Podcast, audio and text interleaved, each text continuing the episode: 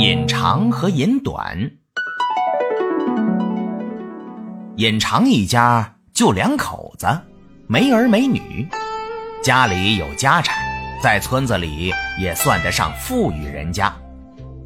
这一天啊，天儿挺热，眼长就在自个儿搭的窝棚里坐着，边乘凉边喝水。过不一会儿，就见前边走来一个男的，热得满头是汗。眼长就招呼，赶路的老客，坐下凉快凉快，喝点水再走吧。赶路的人一听有人招呼，就进了窝棚。眼长给他倒了一碗水，俩人就唠起来了。眼长问着赶路人，老客，这台府怎么称？赶路人说，我姓眼，叫眼短。眼长一听和自个儿一个姓，挺高兴，就说，那咱们还是一家子呢，我也姓眼，叫眼长，你这是要到哪儿去呀？眼短说，我就一个人，也说不上去哪儿。眼长一听说，那你就留在我家吧，我家就我和你嫂子俩人，没儿没女，咱俩就结拜为兄弟，往后我再给你娶亲，咱们眼家也能有个后人。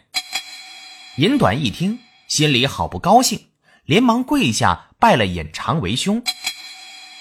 这样眼短就在眼长家住了下来。眼长给眼短盖了房子，又给他娶了亲。眼短心里真是感激，不知怎么报答好。转眼过了一年，银短的媳妇儿给他生了一个大胖小子，两口子乐得不得了，眼长也挺高兴。可他的媳妇儿心里不是滋味了，他心想，等眼短的儿子一长大，眼家的家产就得落到他们手里，怎么说眼短也不是亲兄弟，这份家产可不能让他们得去。这天晚上，他对眼长说，眼短得了儿子，你高兴啥？也不是你的亲侄儿，你当初把他领到家，我就不乐意，往后这家产不都归了人家？眼长说，咱又没孩子，要家产也没用，好在他们也姓眼呢。眼长媳妇儿说，那可不行，我得把他们撵走，不让他们住在这儿。眼长忙说，那怎么行？让村里人知道了，不笑话咱们。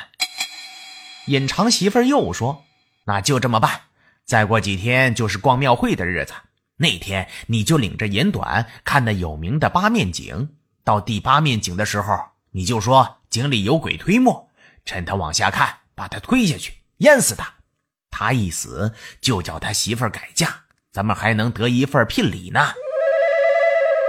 眼长心里不乐意那么做，可是他怕媳妇儿，只得答应了。到了逛庙会这天，眼长一大早就喊，兄弟啊，今儿个我领你去看看八面井，你嫂子还做了好吃的给咱们拿着呢。眼短挺高兴，跟着眼长就走了。到了地方，眼长就领着眼短挨个井看，一边看一边讲。到第八面井了，眼长伸着脖子往里看了看，就对眼短说，兄弟，这里边能看见鬼推磨。眼短伸头一看，什么也没有，就对眼长说，我怎么没看见呢？眼长说，你仔细看就能看见。眼短就趴在井沿上，伸着脑袋往里看。这时候眼长一看四外没人，就一把把眼短给推下去了。眼长回到家，见了眼短媳妇儿，就哭起来，一边哭一边说，眼短不小心掉到井里淹死了，他没法救。眼短媳妇儿哭得死去活来，眼长媳妇儿也假装边哭边劝眼短媳妇儿说，兄弟心真狠，扔下老婆孩子就走了，妹妹你也别太难过了，日后嫂子再给你找个好人家。眼短媳妇儿光是哭也不说话，心里总不相信这事儿是真的。再说眼短被推下井后没淹死，就在井里待着。天快黑的时候，张国老和铁拐李那八仙从这地方路过，就听张国老说，这地方有个王员外，听说他家的老闺女得了一种病，请了不少郎中都没治好。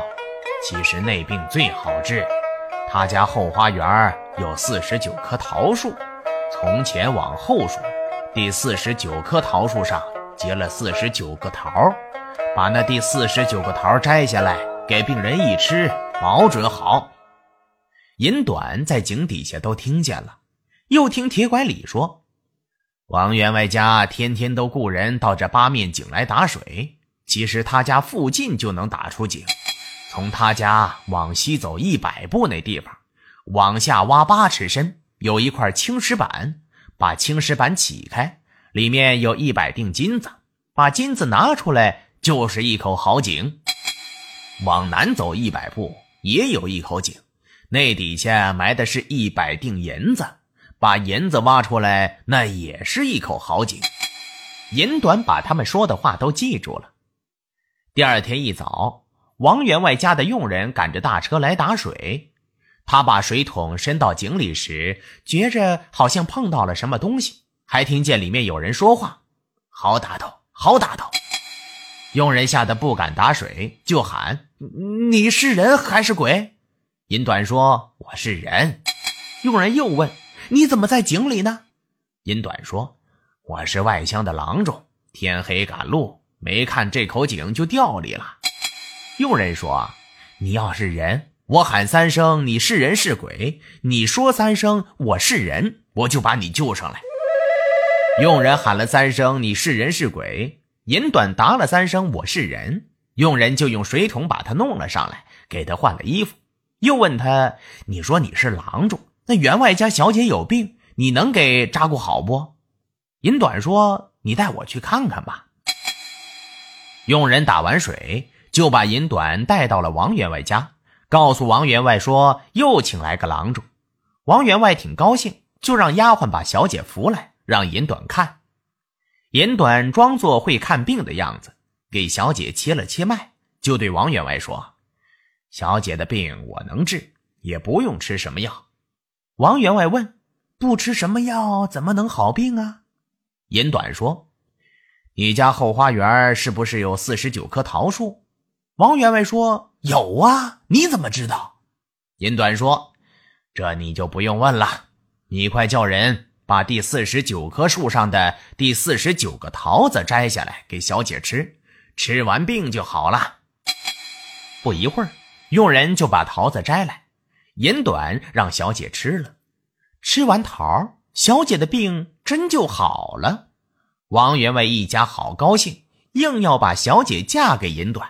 银短说啥也不要，说自个儿已经有妻儿了，要是娶了小姐就对不住自个儿的媳妇儿了。王员外一看银短还是个有良心的人，就给了他不少的金银，还留他在家里住，好吃好喝供着。银短在王员外家住的几天，天天早上都从王员外家门口向西走100步，完了就在那地方转悠。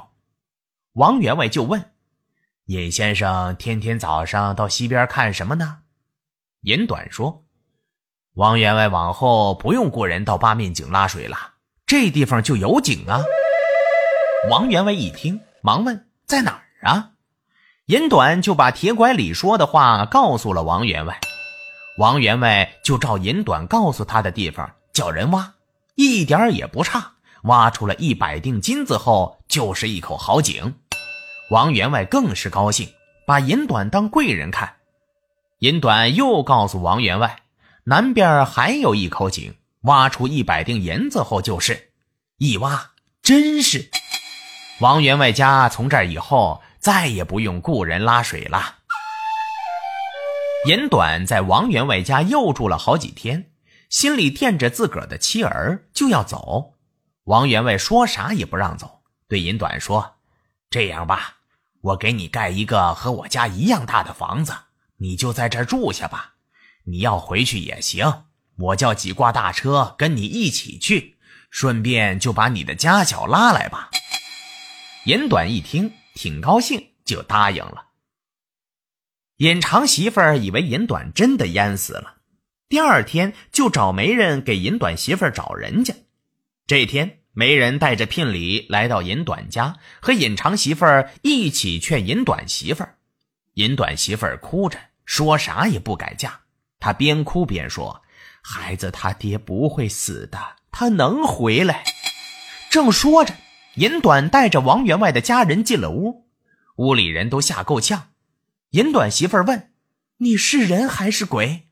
银短说，我没死，我是人，我是来接你们娘俩走的。尹长一见银短没死，又怕又羞，就上吊死了。媒人一看这亲事要完，就拉着尹长媳妇往外走，边走边说，这回你就替你兄弟媳妇出嫁吧。尹短带着自己的妻儿来到王员外的庄子上，从这儿以后过上了好日子。